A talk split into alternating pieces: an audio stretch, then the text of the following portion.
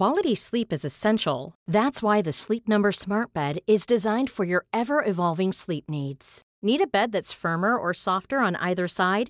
Helps you sleep at a comfortable temperature? Sleep Number Smart Beds let you individualize your comfort so you sleep better together. JD Power ranks Sleep Number number 1 in customer satisfaction with mattresses purchased in-store. And now save 40% on the Sleep Number limited edition Smart Bed for a limited time. For JD Power 2023 award information, visit jdpower.com/awards. Only at Sleep Number stores or sleepnumber.com. Hei, og velkommen til Bonytts interiørprat. Her møter du meg, redaktør i Bonytt Chris Aatland, og produkt- og interiørdesigner Birgit Torkelsby. Vi besøker folk med boliger som vekker nysgjerrighet, og forteller historien om dem som bor der. Noen jobber med interiør som yrke, andre gjør det ikke. Felles for dem er at de elsker hjemmet sitt og kan forklare hva det betyr, hvordan de har tenkt og hvorfor deres valg og løsninger fungerer. I noen episoder dedikerer vi dessuten praten til spennende interiørtemaer. Følg med! Ja, hei, god morgen, Birgit. Hei, god morgen, Chris. I dag har vi funnet veien til eh, Vi har banket på døren hjemme hos Camilla Dahl Moneta. Som er eh, arkitekt og bor i et eh, fantastisk hus. Veldig hyggelig at vi fikk lov til å komme til deg. Hyggelig at dere er her. Eh, Det vi opplever, er at det området du bor i nå, det er ganske spesielt. Denne rekken med hus. Ja, det er en rekke med hus fra 30-tallet. Tegnet av Arne Korsmo. Ja. Og det er fire, er det fire hus siden av hverandre. Eh, fire hus ved siden av hverandre. Dette huset her henger jo sammen med naboen, men de andre er enkeltstående. Ja. Så de tre andre er ganske like, og så er dette litt annerledes. Og det ble bygget på 1933 eller 4. Ja. ja. Men vi har aldri vært i et ekte Korsmo-hus før. Nei, det er sant. Det er stas. Og det er jo selvfølgelig veldig sånn klassisk eh, 30-talls-funkis. Ja. Og jeg vedder på at det var det du falt for også.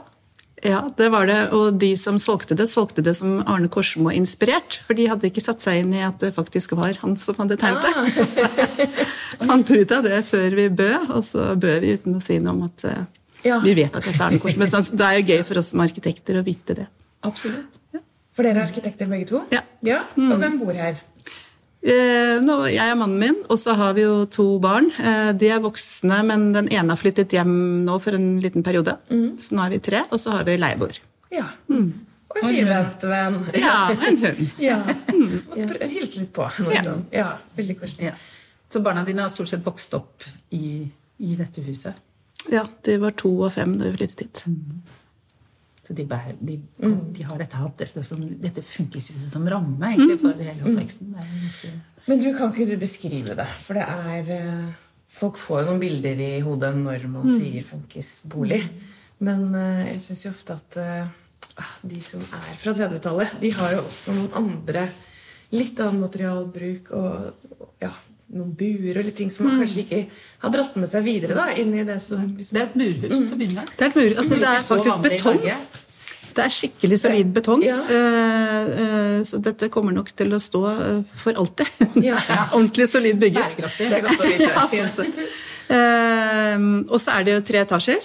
Det er en hvit boks med en som ikke er helt firkantet. Det har jo den der liksom utspringet ved stuen der. Eh, og så er det et uh, trapperom som slynger seg liksom gjennom, som er nokså bratt, sånn som det var på 30-tallet.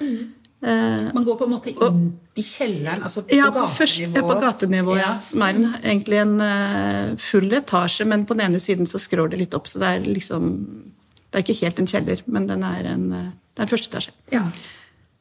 Og der, eh, ja, der kom vi inn, og der, derfra går trappen oppover. Og så har vi der hvor det var en peisestue og en vaskekjeller, der har vi laget en leilighet.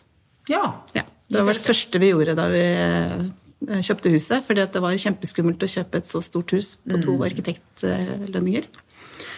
Eh, Så det, for å klare det lånet, så, så lagde mannen min da en fin leilighet der nede. Det var fornuftig. Ja. Hvor stort er det, da? Eh, Jeg tror jeg alt på Jeg er ikke helt sikker. 240 eller noe Ja, sånt. det er stort. Absolutt. Ja. Og så kommer man den bratte trappen opp, og da er det mer væretasjen, si, samlingsrommene. Ja, og da er det jo kommet Kommer inn til kjøkken, nei, ja, kjøkkenet først, som er egentlig sånn typisk eh, Korsmo-stil. Litt lite i forhold til resten, for stuen er jo ganske stor. Veldig reist, Stue, ja. ja. Og det tror jeg var litt typisk, at disse her eh, bad og kjøkken og, og trapp og sånn var ikke sånn veldig eh, sjenerøst, mens eh, entertainment room, det skulle være fint og flott. Og det er derfor jeg er litt klang her i dag, men det, det gir jo bare en følelse av at vi sitter Vi sitter jo Ja. litt flott i Ja. dette store rommet, som har en nesten litt sånn vinkelform. Mm. Men det er også en veldig spennende Det er jo en bue inni Ja. Ja, det er jo litt spesielt. Ja. Det er litt spesielt. Og det er fordi at eh, der hvor den buen er, så var det en eh, yttervegg. Fordi at det var, og utenfor der så var det innebygget veranda. veranda. Så det som er det store vinduet i enden av rommet Ja, her, for det er helt det var åpent. Ja. Og så var det en vegg innenfor der hvor den buen er. Ja, Men med vindu også da på den veggen? Ja. Så du så i prinsippet ut, men det Ut, ja. som nå er vinduet, var Men var det, er det dere som har gjort noe med det? Eller Nei. det, nei det Og den buen lurte vi på om vi kunne gjøre noe med, for den ser jo litt sånn fremmed ut i dette rommet. Ja, det det. Og så fant vi ut at den hadde såpass mye bærende struktur at skulle det ordnes med, så ville det blitt kjempedyrt. Ja. Og nå ser vi den ikke lenger. Og nå er den på en måte bare en sånn definering av det ytterste delen av stua. Så det lager en litt, litt sånn intim sone der. Ja.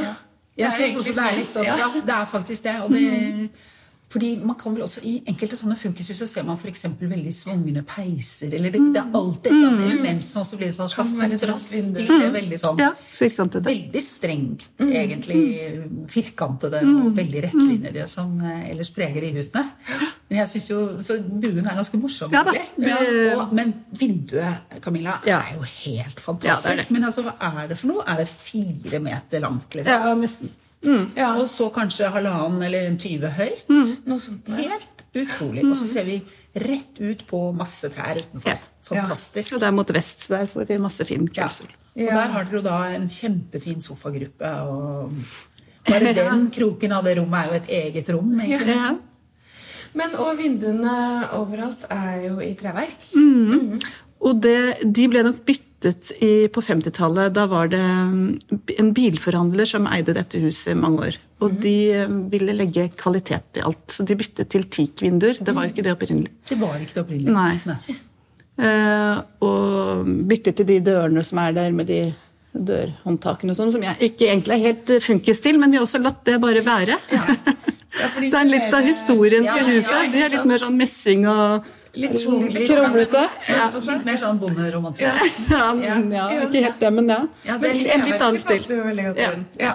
Og gulvet, det er eh, Det er ikke, og det ble nok også lagt om på da de, da de bygget ut den verandaen. Ja. For det er gjennomgående den eiken. Og så er det laget et lite sånn intarsia-felt. Ja. Om det er eh, et annet treslag eller gjennom et, eh, Ja. Det er et lite mønster i gulvet. Det er et lite mønster, Ja. Men peisen, den er jo et lite smykke i seg selv. Det er en slags sånn eh, nesten gruepeis Ja. eh, som er veldig lite funksjonell, sånn som den er eh, nå. Så vi bruker den egentlig bare til pynt. Eh, Men den er jo et flott innslag, og jeg tenker at det er fint å kunne ha en peis når man trenger det. Ja, og det er jo omtrent nå på denne tiden. Ja. ja. ja, Men den også har en veldig fin form. Vi må Ja, og så er den ganske nett, egentlig. Den er ikke så veldig stor. Nei, den er jo ikke det. Og det er jo ikke så typisk for så vidt. Altså, ofte Nei, er og så har den et lite sånn nikkvipp. Ja, og den er litt av de runde formene Ja. igjen. Ja, i front. Ja. Og en veldig sånn fint laget uh, spjelle... Altså Ja. det håndtaket, eller hva man kaller det. Ja. Men der så det, det Det var de er bilforhandlerne som hadde Ja. noen sånn sans for detaljer og materialer som de la inn i huset. og Det er jo vi veldig glad for i dag. Ja. for det holder seg jo. Så det er egentlig deres bokstaver som er laget Ja. i et sånn lite styringsverktøy. Ja. Fiffig. Men vi snakket jo, eh, Da jeg kom, så snakket vi også litt om at jeg var jo faktisk hos deg, og det må være da ikke sant, 15 år siden eller noe sånt nå.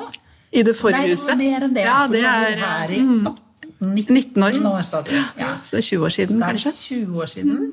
Og da bodde du i et trehus som var egentlig en gammel sånn- Opprinnelig var det vel arbeiderbolig, Ja, tror jeg. det var det. Med store, store, nydelige smårutete vinduer og en helt annen stil. Men det jeg kan så godt huske, er at dere hadde en garderobeløsning som dere vel hadde snekret eller laget selv.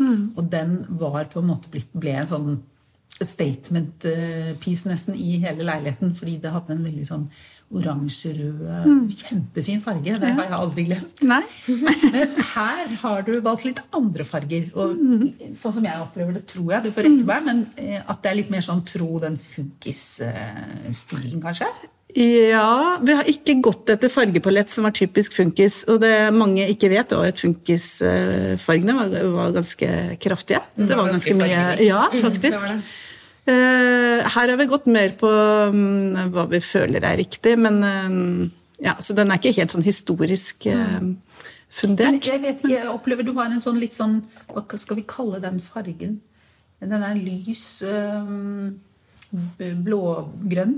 Ja, turkisish. Ja, litt, men veldig, veldig lys. Veldig, veldig lys. Ja, bare på, ja. liksom, en sånn, nesten litt teterisk farge.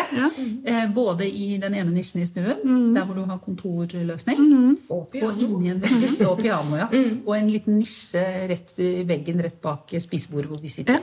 Eh, Den tenker jeg på som litt sånn eh, Fra den fra den tiden.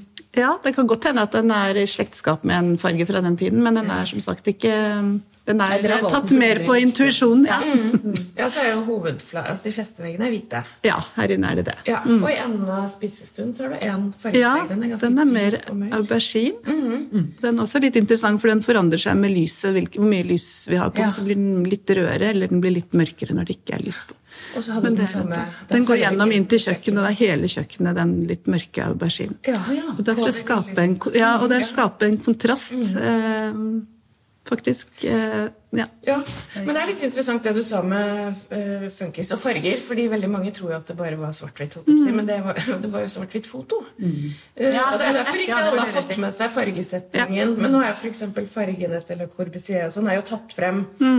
Eh, og det er jo veldig mange egentlig ganske sterke farger. eh, veldig, veldig fine. Og fine sammen. Og han var jo veldig, han var i hvert fall fargelærer også, da. var? Ja.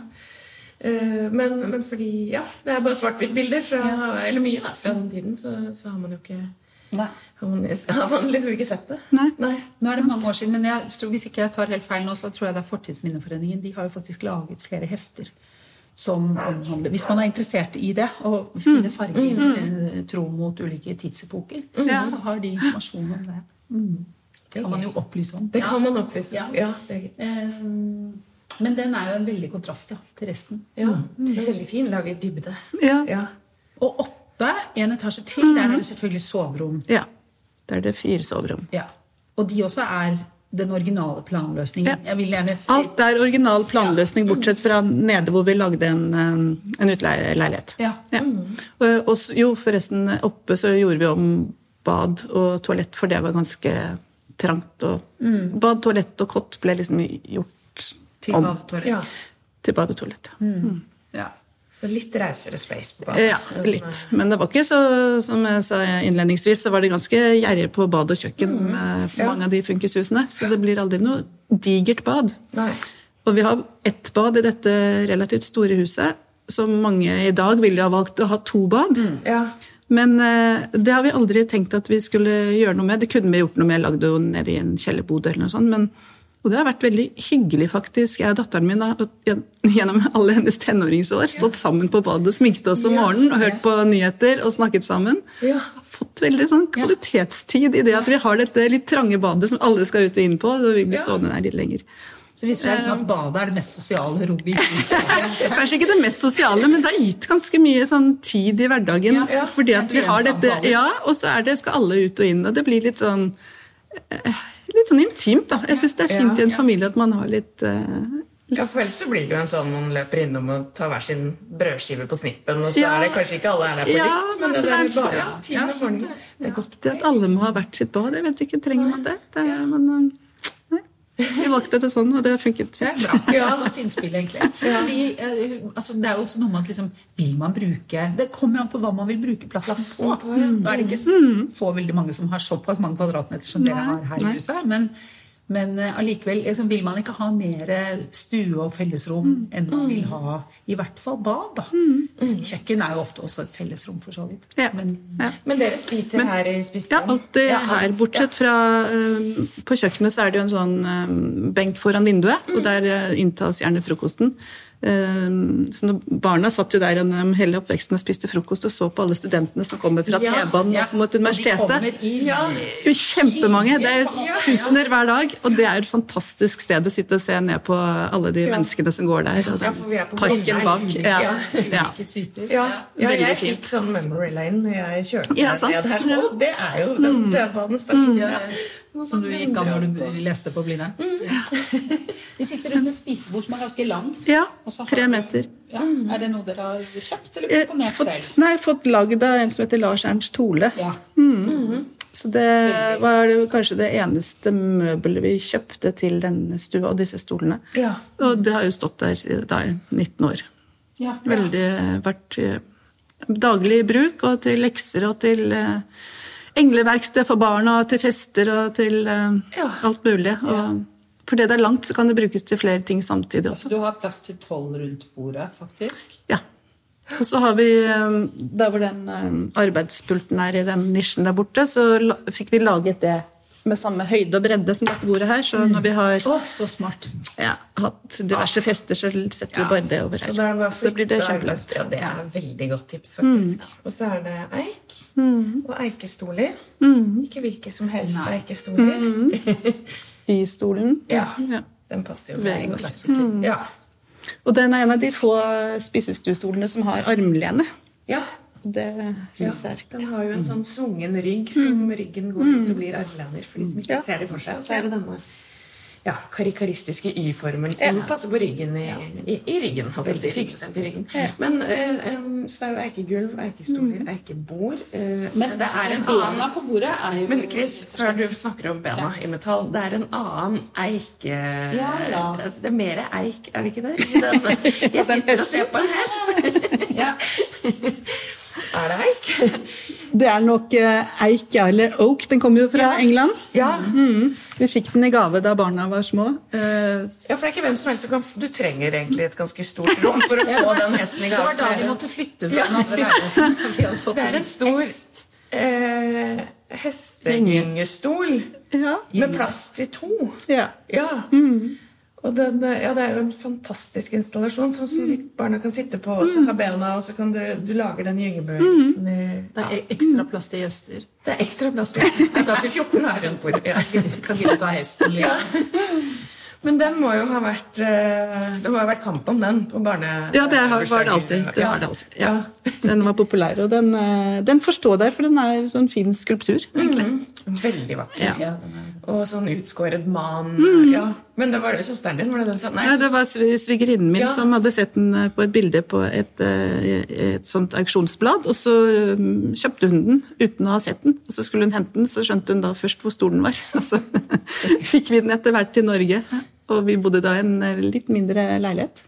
Så den tok sin plass, men Ja. den fikk Det var tok skikkelig mer stor. plass enn bakhodet. ja, det er herlig. Vet ikke om vi nevnte det, men bare din mann er engelsk, og Ja. dere møttes på studiet, for du studerte arkitektur i Oxford. Ja. Og ble arkitekt der. Ja. Men Camilla, jeg tenker planløsninger er jo alltid veldig viktig. Ja. Når man skal liksom tenke et hjem, en bolig som skal funke for en familie osv. Mm eh, og denne Er det sånn at altså denne planløsningen Hadde du kunnet Hadde du villet gjøre noe med planløsningen? Nei. Nei? Det som jeg er veldig fornøyd med, er at vi har separat kjøkken. Ja. Ja. Den trenden med at alle skal ha åpent kjøkken, den har jeg ikke egentlig tatt inn over meg. Jeg syns ikke det er noe poeng. Nei. Jeg skjønner det hvis, det hvis det er den beste bruken av plass. eh, Ja. og sånn. Det kan være en god løsning. Men, Du tenker eh, hvis man flytter et kjøkken inn i stuen for ja, å få et det kan, ekstra soverom? ja, liksom? da, ja da, det er mange grunner til at det kan eh, være en god løsning, men eh, hvis man kan velge, så vil jeg Sånn som her, så valgte vi å ikke rive noe vegg for å få åpen løsning, som jo har vært veldig trendy lenge. Um, Hva tror du om det fremover, egentlig?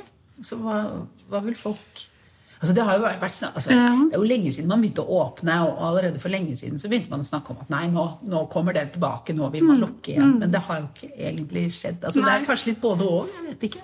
Eh, Det er jo sånn at mange le nye leiligheter i dag blir, blir bygget med ensidige mm, vinduer. At du, du har ikke så mye vindusflate kanskje som du hadde før. Her er det jo, ikke sant, Når du har mulighet for um, leilighet med eh, vinduer på, fra to sider, så er det ofte lettere å kunne lage kjøkken um, som ikke er midt inne i leiligheten. Ja, det er litt vanskelig å er- kategorisere, men, men Som er et eget kjøkken. Ja. Det er lettere når du har Ja. til, Du må jo ha tilgang på vindu hvis Ja. du skal ha et eget rom. Men det er jo kamp om kvadratmeterne, så det å legge kjøkken og stue i ett sparer jo kanskje et rom. Men det vi ser, er jo særlig etter pandemien, er når alle aktiviteter skal foregå i ett rom, så blir det utrolig anstrengende. Ja, Man mangler oppholdsrom og mulighet til å dele Ja, seg opp. ja, og hvis man er familie, så syns jeg det er et kjempepoeng at man kan ha aktiviteter, eh, ulike aktiviteter uten at man må bestemme hvem som skal gjøre hva. Hvis du kan gå inn på kjøkkenet og sitte med en venninne og ha en kopp te mens mannen sitter i stua og ser på TV, eller mm. Ja. barn som gjør lekser på stuebordet, eller noe sånt, så syns jeg det er en kjempekvalitet. Man må ha flere rom for å kunne liksom bruke de fleksibelt. da. Ja, muligheten til å kunne ha uh, sine aktiviteter gående uten at det forstyrrer andre i et hjem, syns jeg er en kvalitet. Mm. Og i og med at eh, soverommene i dag Nå snakker jeg familieleiligheter, da. Så er jo de ofte veldig eh, minimale. Sånn at det er ikke et sted f.eks. barn tar med seg venner, blir sittende der, eller at man gjør lekser der, eller noe sånt. Det er jo Så- ofte bare plass til seng, skap Ja, og eventuelt en mikropult. Ja. på å eller en stor- Så da blir det til at, at uh, stuekjøkkenet blir fellesrommet veldig mange steder. Hva tenker du? Jeg tenker også på liksom, Nå bygges det jo ut altså I byene våre. De utvikler seg jo. og Det er også noe med at ikke sant, hvis folk bor i byer, så deler man mer, og da er det totalt sett en bedre løsning enn hvis alle blir veldig spredt. Så man snakker jo, først- framsnakker jo dette med her med, med by eh, konstellasjoner sånn sett. Da. Ja, ja. Og da må man jo bygge ut, og man holder jo på noe voldsomt. Eh, Men hvis man da har begrenset med kvadratmeter, tenker du da at det er bedre at alle rommene Altså ikke du har ett stort, så ett, en stor stue, men veldig små soverom, men at alle rommene kanskje er litt eh, Litt, altså, li, litt mer like Ja. store, da, slik Ja, at man har- bedre ja. fleksibilitet? Eller? Det kan være veldig fint. Det, det, det er jo skrevet noen uh, kronikker om at eh, de leilighetene som ble lagd på 30-tallet, sånn som den du var og besøkte eh, der vi bodde før, Ja. det var jo opprinnelig en leilighet på 52 kvadratmeter, hvor alle rommene var Altså stue, kjøkken og soverom var omtrent 15 kvadratmeter hver. Ja. Og så var det et lite kvadrat igjen som var til gang og bad. Ja. Og den leiligheten var jo et utrolig fantastisk fleksibel. Da jeg kjøpte den, så var jeg student og eh, leide ut da det ene rommet. Så hadde det vært vårt like store rom, og så delte vi et uh, romslig kjøkken. Kjøkken, så spisekjøkken. Ja. Og... ja, så det var et lite stuekjøkken, Ja, nærmest. Ja, for, og det rommet, Ja. sånn som jeg husker det, var nesten firkantet. Ja, og og da blir Tre det- rom så var det nesten firkantet, Ja. og så var det liksom dør mellom alle rommene, Ja. sånn at det var mulighet til å stenge av den ene døren og så gå ut uh, til Ja. Ja. Eh, Så det var veldig fleksibelt. Uh, Og den muligheten har du ikke i moderne leiligheter Nei. i dag. Og så ble jo det en liten familieleilighet, og så akkurat der så fikk vi jo tak i kjelleren, så vi bygget jo ut så den ble dobbelt så stor, Ja. og da ble det jo en Ja, En romslig familieleilighet. Ja, dere kunne bo litt Ja, ja. Mm. Men der er man jo, sant, tenker jeg ved et viktig poeng, og det er jo at en ting er antall kvadratmeter, men er hvordan man har planløsningen som faktisk gjør det til noe som kan brukes. da. Ja. Så det er jo veldig viktig. Og det som er eh, også i mange eh, leiligheter i dag, er at eh, man har liksom tatt bort gangen, og så er det stua som blir det rommet hvor alle dørene går inn. Sånn at ikke, ikke bare har du kjøkken Ja. og stue sammen, men du har også det, så- det, blir også nesten som en sånn diger gang. Ja. Så det blir ganske en travelt rom. Ja. Og det syns jeg ikke er Nei, man trenger et sted å kunne sitte Ja, i ro og fred. Gjennom- Ja. Konsentrere seg. Ikke sant? Mm, ja. Det er sant. Men du, du eh, har jo, du har jo holdt, um, styr på alle arkitektene i Norge, mer eller mindre, som din arbeidsoppgave. Så jeg, nei, nei. Jeg var fagsjef i Norske arkitekters Ja. landsforbund. Ja. Og det har du i mange år. Ja, seks år. Ja, så sikkert- Hva gjør man da? Ja, hva gjør man da? ja. Nei, Først og fremst så ledet jeg en fagavdeling. Ja. Ja. Eh, og så var jeg talsperson, eh, så jeg uttalte meg jo mye om arkitektur. Og um, ja. Men hva bruker medlemmene organisasjonen til? på en måte? Hva brukte de deg til? Eh, nei, det brukte ikke meg direkte. Det er jo, det er jo mange aktiviteter som denne organisasjonen holder på med, eh, som f.eks. kurs Ja. for medlemmene. Eller konkurransevirksomhet. Eh, Bylivssenteret, som handler om bærekraftig stedsutvikling. Eh, altså det er jo fagideell organisasjon, så man skal jobbe for eh, rammevilkårene til faget og rammevilkårene til arkitektene. Ja. Og så handlet det om å drive med politisk påvirkning. Ja. Ja. Så Ja, viktig- I korte, ja. Korte trekk. Ja. Men før det, da var du utøvende Da var jeg utøvende i 20 år. Ja. Men jobbet du da med private boliger eller store bygg eller kontor?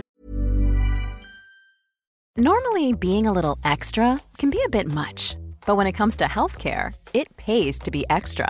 And United Healthcare makes it easy with Health Protector Guard fixed indemnity insurance plans. Underwritten by Golden Rule Insurance Company, they supplement your primary plan, helping you manage out of pocket costs without the usual requirements and restrictions like deductibles and enrollment periods. So when it comes to covering your medical bills, you can feel good about being a little extra. Visit uh1.com to find the Health Protector Guard plan for you. There's never been a faster or easier way to start your weight loss journey than with PlushCare.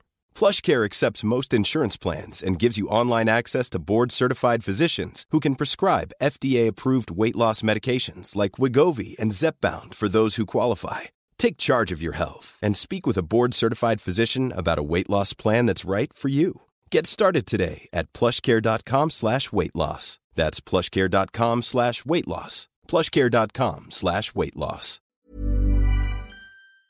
Gjør Mye ulikt. Ja, ja, jeg har vært borti det meste, fra altså glattcelledesign til operaen. Så det har vært et stort spenn av er- oppgaver. Ja. Mm. Ja.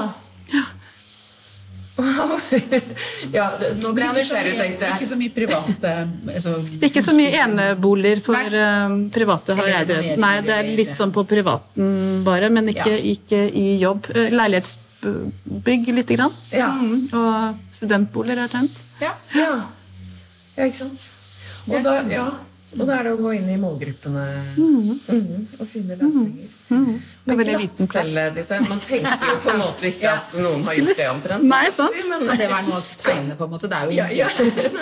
Nei, skulle utvikles en helt ny glatt, eh, glattcelletype. eh, Og da Blant annet skulle alle cellene ha dagslys, for det var blitt en ny, et nytt krav. Jeg tror Ja. det var eh, Ja, menneskerett for en slags ja, menneskerettighet å ha muligheten til å se liksom, rytmen på døgnet. Ja.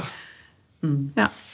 Nei, det var, det var faktisk en ganske morsom oppgave. fordi det var noe med at Du skulle ha tilgang til alt i cellen uten å gå inn i cellen. sånn Hvis den toalettet som er i cellen skulle bli tett, så måtte man ha tilgang til det uten å gå inn. Og, og så måtte man ha dagslys, og så måtte man ha Ja, altså Vi lagde en eh, litt sånn finurlig løsning som jeg tror ble ganske fin. Aldri prøvd å bo der, da. Nei, du har Du ikke barna dine havner der. Man vet aldri. Men eh, er alle glattceller i Norge sånn? eller? Nei da, nei da. Nei da. Det var vel bare for det prosjektet. Men eh, at de må ha dagslys, tror jeg gjelder. hvis man... Ja. Det er jo ikke meningen at folk skal bli gale der inne. Nei. Nei. Og så var det ekstremt viktig at det ikke skulle være mer enn en millimeter utstikk på noen ting, for det kunne brukes til selvskading. Så det, det, var, Ja, ikke sant? Ja. så det er sånne ting man må tenke Man må tenke på. Men operaen, er det da vår nye opera du har vært med på? Ja.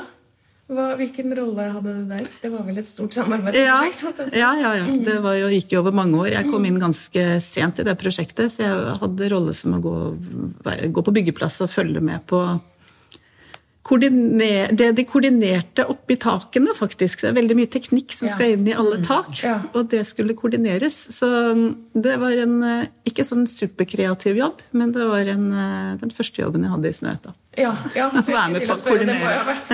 det må ha vært der du var da. Snøhetta, ja. ja.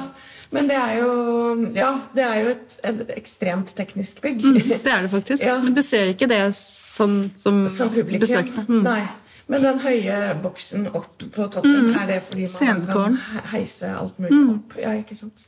Så det, der har jo teknikken også gitt en del av uttrykket Absolutt, og designet ja. til bygget. Mm. Men, men det som, der er det jo også mye dagslys inn, og det er jo så veldig gøy, syns jeg, å gå og bare ta en sveip rundt operaen innimellom. At man får lov å se inn i disse hallene hvor Ja. de syr kostymer Ja, ja, og lager kulisser. Og, Det synes jeg er så, For det er jo et litt sånn mystisk altså Alt de driver med der, er jo kunstnerisk og mystisk. Men det er så veldig fint å få ja, Alle har tilgang. Man kan stå og titte. Ja, det var en viktig del av designet. Det at man skulle også eksponere de, alle de som jobber med, med det som ikke er på scenen, men som vises på scenen. En like viktig del. Mm. Ja. Ja, det er spennende. Hva er, hva er det morsomste du har gjort som arkitekt? Eh, Jeg tror det må være da jeg jobbet med Powerhouse-prosjekter. Det er eh, Hva vil det si? Ja, det var innovasjonsprosjekt. Det var, var i Snøhetta, så, så var det flere firmaer som gikk sammen om å skulle bygge eh, verdens nordligste plusshus. Og det skulle ikke bare være Og plusshus betyr at det skal produsere mer energi enn det bruker over levetiden. Og det kompliserte seg selv, men her skulle man også ta med de materialene som ble brukt i bygget. De utgjør jo eh, masse energi, altså eh, bundet energi. Den energien som er brukt i, arealene, i materialene, den skulle medregnes. Ja. Sånn at all energi til drift, bygging, materialer og det man tar ned bygget igjen, alt det skulle regnes. Hvor mye energi er det over 60 år? Og så skal man kompensere med den energien med fornybar energi. Dette er litt teknisk, Ja, men, det hørtes men, vanskelig ut. men ja, eh, veldig viktig. Hørtes sånn ja, sånn. Ja. og det var utrolig gøy å være med. Jeg var, med på, jeg var prosjektleder for arkitektene på flere av disse powerhousene. Og veldig Men gøy. finnes de? Ja, de fins. De fins. Og det, er- det er som jeg syns er litt eh, leit, er at ikke de fins overalt. Ja, det kan du på si. nybygg. Ja. Hvorfor gjør de ikke det? Det For kostbart, kanskje? Eh, Byggenæringen er ganske konservativ, Ja. og det er veldig veldig eh, krevende samarbeid for å få det til. Og du må ha folk som ønsker å jobbe tett med alle fag fra første dag. Ja. Men dette høres nesten litt som du sier at de er konservative, men det høres også nesten ut som om det burde vært politisk styrt, da, fordi det jo er veldig viktig sånn rent klimateknisk. Men det er ikke, vi er ikke kommet så langt. Nei, nei, man pålegger ikke å bygge på den måten, men jeg syns det var gøy å, å være med på noe som var så oppsiktsvekkende mm, nytt og banebrytende. Å jobbe med de beste menneskene liksom i alle fag som hadde dette felles målet, som ingen av oss egentlig visste hvordan vi skulle nå. Men uh, sjefene i alle selskapene var ute på konferanser og solgte inn at nå skal vi lage verdens liksom, første powerhouse her nord. Og vi som skulle være med på laget det, visste jeg egentlig ikke hvordan, men vi visste bare at det må vi få til, for nå har alle solgt det. og så gikk det. Løs det. Ja, ikke sant? Men hvilke materialer brukte man da, for eksempel? Nei, det er jo mange ulike, ulike bygg, men er klart tre, tre for eksempel har jo mye mindre bundet energi enn betong. Og glass er jo høy bundet energi, så du må hele tiden avregne um, hvilke materialer som er mest gunstige. Men det er fint å ha glass, for da får du dagslys, og da slipper du å bruke energi på belysning. Ja. Um, Altså man skal al- regne alt, Veldig, alle veier, ja, på en måte. Ja. ja. ikke sant? Men hva med varmetapet da, i forhold til glass? ja, nå har vi fått veldig gode glass etter hvert, så det er ikke så stort problem. Nei. Det er bra. Men det som er, er, man må tenke mye på, er overoppheting. Hvis du har mye glass, så blir det fort overoppheting, og Ja. da må du kompensere med kjøling, som krever energi. Ja. Og det skal du helst unngå. ja. Men oppvarming altså, var, det, ja, var det på solceller? Ja, Altså, solceller eh, produserer jo elektrisitet, men eh, hentet gjerne varme fra bakken. Jordvarme. Til, ja. Ja. Ja. Da har du egentlig svart på mitt neste spørsmål. Og det er jo liksom hva er det som, er, det som er viktig? Altså, hva, hva er det man kjenner at man har for en viktig oppgave da, som arkitekt? ja. Ja, mann ja, hva, Ja, eller, ja, det-? Jo, ta utgangspunkt i deg selv, men hva, hva det å være arkitekt hva, Du kan jo påvirke ikke sant? og være med og tenke ut nye løsninger, og det har du egentlig allerede snakket om. Eh, Men, Ja, det er veldig inspirerende å få være med på det. Men så er det en drivkraft det er å gjøre noe som skaper livskvalitet. å gjøre noe som står lenge og, er bra og, og skaper et miljø eh, skaper, Gir noe tilbake til omgivelsene. ja. Eh, og så har jeg etter at jeg ble fagsjef, også vært veldig opptatt av hva, hva gjør arkitekturen som er viktig for samfunnet, og hvordan kan vi være med på eh, som arkitekter å løse samfunnsoppgaver. Ja, for det, altså Folk som ikke er i bransjen, så tenker man jo arkitekten sitter der for seg selv og tegner huset, på en måte, og så liksom bare plass, setter stepp opp asfalten. Men man jobber jo mye mer med uterom og Ja. mellomrom Ja og interaksjon Ja. mellom mennesker. By- og stedsutvikling og, Ja. og, og sånne ting. Ja. Men eh, det forslitte ordet bærekraft, da, som nå er blitt helt nesten tømt for mening, men det er utrolig viktig å jobbe med. Der har jo byggebransjen veldig, veldig store ting som kan gjøres, som vil gjøre en forskjell, hvis man bare klarer å koordinere seg nok og tar de riktige grepene. Mye skjer jo, men det skjer altfor sakte, spør du meg. Ja, altså, finne, ja, teknologien finnes. Teknologien finnes, og, øh, men det er komplisert. Og det, er, det krever øh, litt omlegging av både tanker og samarbeidsprosesser. Og, Ja. Og det er alltid litt dyrt å legge om til noe nytt, så dermed så, så sitter det litt ja. inne i en Det er jo dessverre sånn at mange har år. ja. Men hvordan tenker du at det vil være om si 20 år, da? Eh, Jeg tror jo at det skjer såpass mye mm, i verden nå som får oss til å innse at vi må skynde oss litt eh, mer eh, for å legge om både hvordan vi bygger og hvordan vi bruker ressurser, hvordan vi bruker energi, hvordan vi bor sammen, eh, hvordan lokalsamfunnene skal eh, fungere. Alt dette tror jeg kommer til å endres, eh, men eh, Ja. akkurat hvordan, det gjenstår å se. ja. Men er som det må, faktisk ja, det må politisk også bestemmes. Eh, så er det utrolig viktig at, at det er, er noen som ivaretar hva, er det, hva vil det si for menneskene å være i disse omgivelsene som vi skal bygge fremover. Så ser vi jo at det med øh, gjenbruk kommer jo for fullt. Mm. Det vil jo prege hvordan ting ser ut, både ute og inne. Ja. Veldig spennende. Men vi skal bruke materialer øh, på nytt og på nytt. ja. Men hvordan er det praktisk mulig? Altså hvis, man, hvis du nå, La oss si at, at jeg spurte deg liksom privat om du kunne hjelpe meg å bygge et hus. da. Men om man skulle liksom jobbe med gjenbruk, hvordan, hvordan er det mulig rett og slett i praksis? Jeg tenker på interiørarkitekter også. så Hvis vi, de skal innrede et hus med gjenbruks... altså Funker det sånn som det er i dag? Altså, det vil jo måtte ta litt tid at det bygger seg opp en sånn skikkelig eh, oversikt over gjenbruksmaterialer. Ja, Men sånne ting er jo i gang nå, hvor man skal finne måter å lage databaser Noen har er allerede godt i gang med det.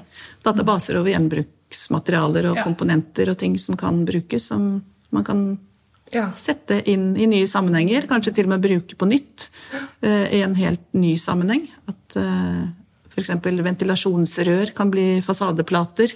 Ja. Sånne ting. Ja. Ja.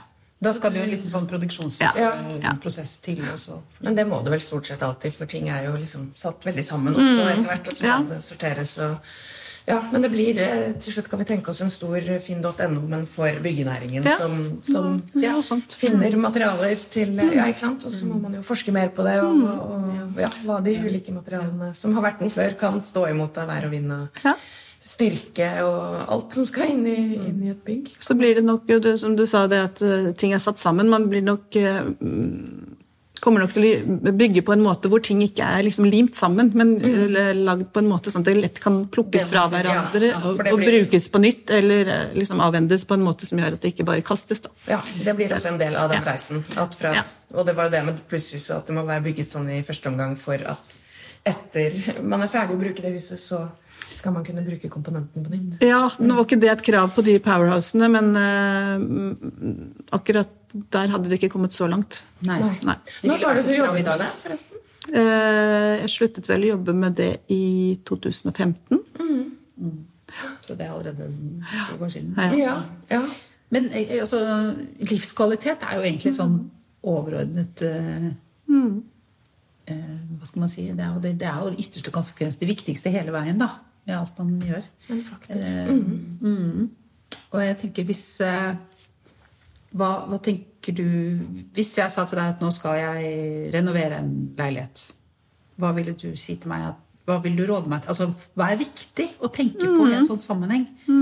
Det handler jo mer om planløsning og flater innvendig osv., selvfølgelig. Men eh, hva, hva man Hvis man har en gitt sum med penger, da, et eh, prosjekt, hva må man på en måte primært sørge for? Ja, det er viktig at du vet hva du vil med leiligheten, hvordan du ser for deg at livet ditt skal leves i den leiligheten, og kanskje ser eh, langt fremover. Hvis dette er en leilighet du har investert i for å bli i over tid, vil du at den skal være litt fleksibel, sånn at eh, det kan legges til rette for at, at man blir flere, eller at det kommer noen Man skal ha gjester jevnlig, eller at det skal være en arbeidsplass hjemme. Altså hva er liksom din dine livskrav og ønsker. Eh, hvordan går det an å kombinere det på en smart måte? Eh, men så vil jeg alltid ta utgangspunkt i de kvalitetene som den leiligheten har. Da. Eh, er det et spesielt fint vindu? Er det et utsyn som er viktig å få eh, fremhevet best mulig? Er det noe med materialene som man må ta vare på? Eh, er det noe med, med planløsning som kan liksom gjøres noe med for at du skal få bedre flyt? Eller kan du ja, det, kommer, det er mange ting. Hvilket utgangspunkt som den leiligheten har. Ja. Men at man ikke tenker seg livet bare sånn som det er akkurat i dag, men at livet utvikler seg hele tiden. Så hvordan ja, Hva skjer hvis? færre, Ja. ikke sant? Er det sånn at det er noen ungdommer her som skal flytte Ja, ut? sant? Sånne Hvor- Hvordan ting. skal man, ja, ikke sant? Skal man ha plass til barnebarn etter hvert? Hvordan skal det se ut? Uh, ja. Ja. Men Og at det kanskje eh, blir enkelt å endre på underveis da, også. ja, at det med små grep kanskje kan eh, gjøres litt om. si at Veldig mange tror jeg liksom eh, kjøper en leilighet, og så, inn, så møblerer de sånn som Uh, Sånn som det står på visning. Ja, sånn som det sto på visning eller på tegningen. Eller, ikke sant? At man ikke er så flink til å prøve å tenke hva, hva trenger jeg? Men uh, to arkitekter som da gifter seg og bor sammen uh, Har dere aldri hatt lyst til å bygge deres eget, tegne deres eget hus? Er det liksom den ultimate drømmen, eller er ikke det sånn? Ja, det hadde vært kjempegøy, men vi har jo Først hadde vi den eh, lille leiligheten sammen som vi utvidet. Det var et uh, kjempeprosjekt som vi jo Kjeller er skumle greier, vet du. Ja, og vi tok jo hele leiligheten. Så, og da i den perioden så fikk vi jo barn, så jeg måtte flytte opp til leiligheten til moren min, for der skulle jeg bo liksom tre måneder mens det verste sto på. Det ble til halvannet år. Ja. Jeg tror ikke det er typisk akkurat at det er sånn, eh, sånn Ja, man driver med familie. Så det ble en ganske heftig prosess, fordi eh, mannen min eh, skulle gjøre mye selv. Han er veldig handy, men det tar jo tid, da. Eh, Det, det sparer penger, men tar mye tid, for det var full jobb ved Du så han bare innimellom, da? eller? Ja, Ja. nok til å få lagd et barn. Altså. Ja, videre. Og så um, tok vi på oss dette huset her, da vi omsider var ferdig der. Fikk vi bodd litt der med de to små barna. Og så um, var det jammen meg på'n igjen her, altså. Ja. Og det ble jo en enda større jobb, og da skulle han også gjøre det selv. Ja. Eh, Da var han ute eh, mellom jobber en liten periode, men den perioden ble mye kortere enn han hadde sett for seg. Så plutselig så satt vi her i et skikkelig ja, da, da var alle alle- Alt, alt var hugget ned i hele huset. Eh, Fordi han hadde skulle etterisolere alle veggene. og legge om alle rør. Okay, og bad og kjøkken. male. Nei, nei, her er det, det er fullstendig. Ja. renovert. Fordi at det var eh, uten isolasjon på veggene. Det var to, uh, to centimeter kork på innsiden av den betongmuren. Mm. Så det har jo vært et rimelig kaldt hus, da. Men nå er det isolert. Men det var jo en kjempejobb. Ja. Ja. Så, ja, så tok han for seg alle rommene på en gang like så godt, men så begynte han å jobbe, så da satt, satt vi her i et kaos en god stund. Så etter det så har vi aldri tenkt på at vi skal bygge hus fra bunnen av. Liksom eh, metta på Litt mett. Ja. Men ser du for deg at du skal bo her til evig tid, eller? Nei, jeg forlover meg aldri til et sted. Jeg har flyttet Nei. veldig mye som barn, så jeg er aldri sånn at jeg må være ett sted Nei. for alltid. Det er liksom, jeg kan bo nesten hvor som helst, tror jeg. Men nå har du bodd her ganske lenge. Jeg har bodd her lenge, og det har vært veldig fin ramme for barna eh, å ha dette. Men eh, jeg kan ikke se for meg at jeg trenger så stor plass når eh, barna nå etter hvert endelig er ute. Ikke endelig, altså det er kjempefint, men altså når de ikke trenger den plassen, da. For nå er de litt sånn innom på ja, gjesteopptredener. ja, ja, ikke så- sant. Ja, ikke sant? Det blir jo Og så sånn. kommer de til å holde på med lenge. Ja, jeg vet. Ja, ja, der har du erfaring. Jeg har litt erfaring. Ja. Men hva, hva, vil du, hva, hva drømmer du om da hvis ikke du kunne bo eller skulle bo her? Hva hadde du hatt lyst på da?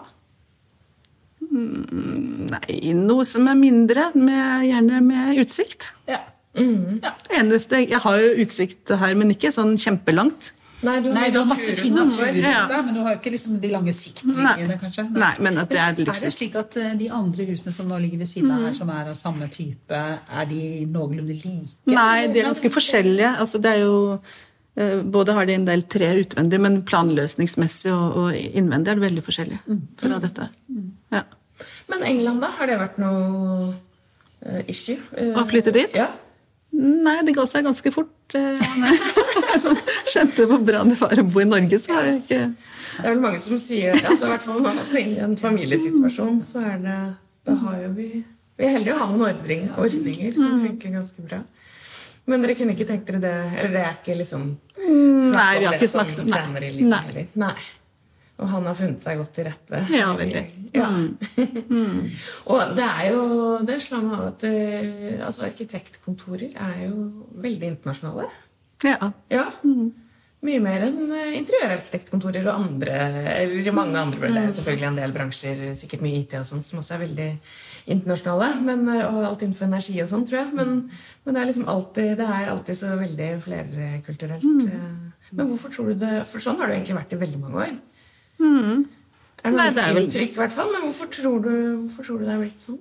Det er jo mange arkitekter som har lyst til å komme og jobbe i Norge. at Det er eh, attraktivt og Det skjer kanskje mye her? Ja, det har jo vært gode tider. Ja. Mm. Og så er det fint for arkitektkontorene å få inn eh, impulser utenfra. Ja. Snøhetta var det jo jeg husker ikke hvor mange ulike nasjoner, men det var jo alltid et, et pluss at det var mange. At det var et mangfold. Ja, for eh, man, det er jo ofte, i hvert fall store bygg er jo ofte sånn Da, man, da er det jo konkurranser om hvem som så, så dere har vel også jobbet med Man jobber jo ofte med ting som ikke blir noe av heller. Ja, mye av fordi det. man skal Ja, ja. levere inn forslag i Ja, ja. konkurranse. Ja. Masse som ikke blir noe. Og det litt, blir litt av og til litt sånn demotivert av det, for man ja. investerer veldig mye av seg selv i disse Vi prosjektene. det. Jeg syns det er rett og slett litt drøyt. Ja, altså, ja, det kan bli, være litt uh, Det er litt sånn unorsk. tappende av og til å bruke Ja. masse energi i noe som ikke blir. Og det gjør arkitekter igjen og igjen. Så det er en ganske standhaftig yrkesgruppe, vil jeg si. ja. Ja, Det er bare seerne som ja det, jeg er ganske imponert over mange arkitekter. Ja. Ja. Men hva har du tenkt å gjøre fremover nå? Ja, nei, nå eh, driver jeg med litt, eh, litt prosjekter som er ikke helt eh, offisielt hva jeg driver med nå. Men eh, Du jobber for deg selv? Mm. Vil liksom, Var det noe med at du skulle prøve å finne ut av hva du skulle bli når du ble voksen? ja. Jeg sa opp jobben. For første gang i mitt liv så har jeg sagt opp en jobb uten å ha noe å gå til, og velger, å ikke ha noe å gå til. Ja, Det er sprekt. Ja, jeg syns at det måtte til å prøve det en gang. Ja. Jeg har gått voksen og jobbet i så mange år at, at uh, hvis ikke jeg gjør det nå, når skal jeg da gjøre det? Man kjenner jo at man lever, da. På, Ja, det er veldig, man veldig gjør flott. sånne skifter. Det er veldig fint. Ja. Så, Men da må Skal vi vi bare ønske deg lykke til. Det kommer helt sikkert til å gå veldig bra. Også, okay, Vi kommer til å henge på nå. som ja, ikke sant? Når du sier noe hemmelig, da blir man jo Ja. Hva holder hun på med? Ja, ikke sant? Tusen takk for oss. Takk. Du tok deg tid. Takk skal du ha. Ja, takk.